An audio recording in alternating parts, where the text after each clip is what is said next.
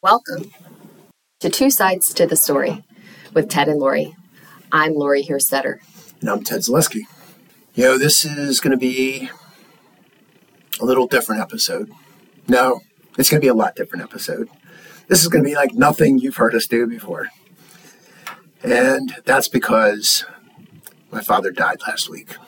And this is just a little something kind of tied to that. Big thing that was on my mind was I wanted to say thank you for growing up in a house of books. Ted and I talked a little bit this morning before deciding to record this episode, and um, you know, a little brevity in a difficult moment.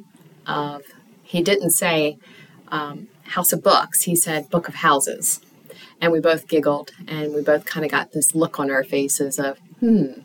That's interesting. I don't giggle. No, that's true. I'm the giggler. Agreed. Um, but think of Book of Houses, and that's a seed planted for the two of us.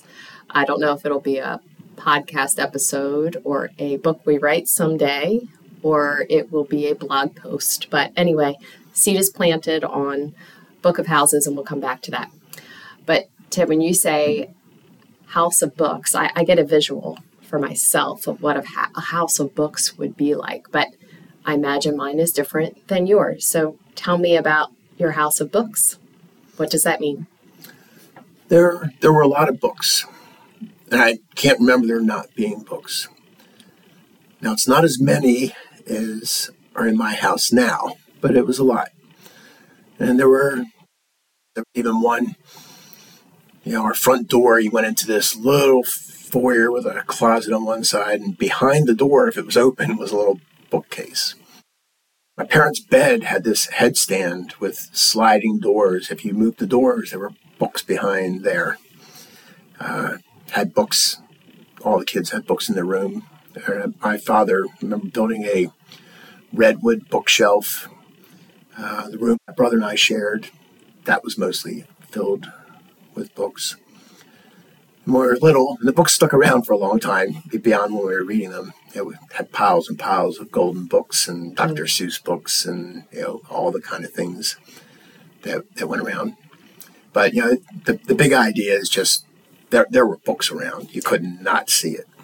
Were there any rooms that there weren't books? So, like, uh, bathroom comes to mind, but we just did a show with our friend Annette who said that her grandmother's house had the mass market media books in the bathroom for reading. So, uh, kitchen, cookbooks, or can you remember there being a room that did not have books? Well, there might have been some cookbooks in the kitchen. I can't remember for sure on mm-hmm. that. And we've talked before, wasn't allowed to read at the table. Yes, the cereal box. I read the cereal boxes. So those were my books. Bathroom, we had one bathroom in the house I don't know how we did it looking back now. You know, at some point there were six of us in the house, uh, and it was small, so there wasn't much opportunity for keeping books there. But other than that, I would guess they're pretty much everywhere.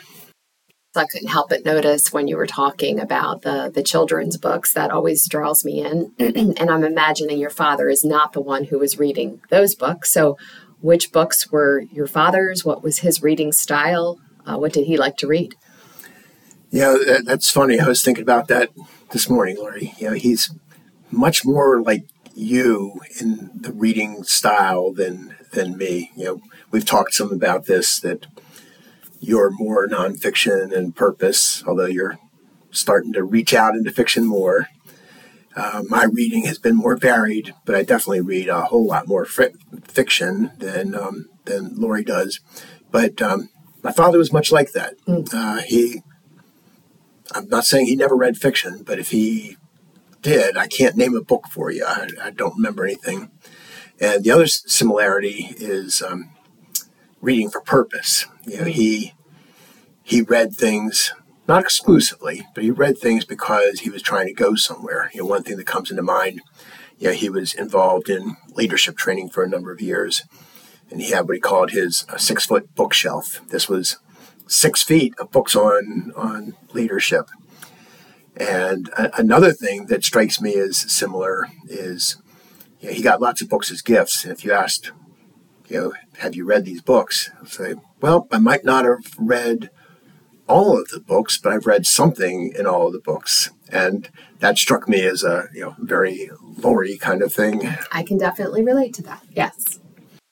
This is kind of weird. There might be somebody out here who say, "No, I get it." But uh, my father was going through a graduate program at Hopkins, and I remember the set of textbooks he had. They all uh, all looked the same. They were dark blue, I think with maybe gold lettering.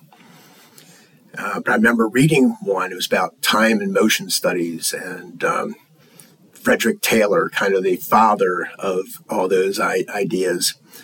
So this is a, a grad school textbook, and I'm I don't know, 12 years old or something. Uh, re- reading this thing, I still still remember now re- reading it. Actually, uh, for for sharp listeners, some of you might remember when we talked to Annette at uh, Random House, uh, that actually came up, and uh, she thought it was interesting. Uh, takes Okay. me. No, go ahead. You go ahead. I'll, I'll hold it. This this takes me to kind of not a book memory, but another interesting thing talking about my father and yeah, the graduate school. Uh, yeah, there are four kids and a lot of juggling of time and kids, and I occasionally would end up at classes with him. I still remember sitting through this one class learning about oxbow lakes and artesian wells. I wonder how I would have done on the test. Maybe better than some of the students. so, what I was going to say was relating to Annette that here we are in this short episode and we've brought her up twice. So, it's just interesting to think about her influence. I'm sure as she is listening to this show um, from England um, on her journey, that um, I hope it makes her smile to know that she's coming up for us and influencing us in uh, interesting ways. And um, clearly, uh, the House of Books influenced you and your reading. Yes, you know, and yeah, who knows how how this all works. Yeah, but would I have been somebody else if I had grown up in a house where there were no books? Yeah, you looked around and you didn't didn't see them. Yeah, I kind of think so. I would imagine so. Yeah, but how how did that change me, develop me? You know, think about extending out the timeline of what ifs.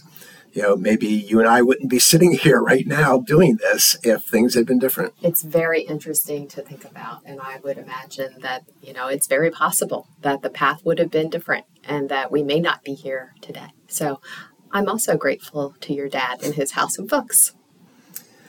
So, short episode here today to just do a little different special thing.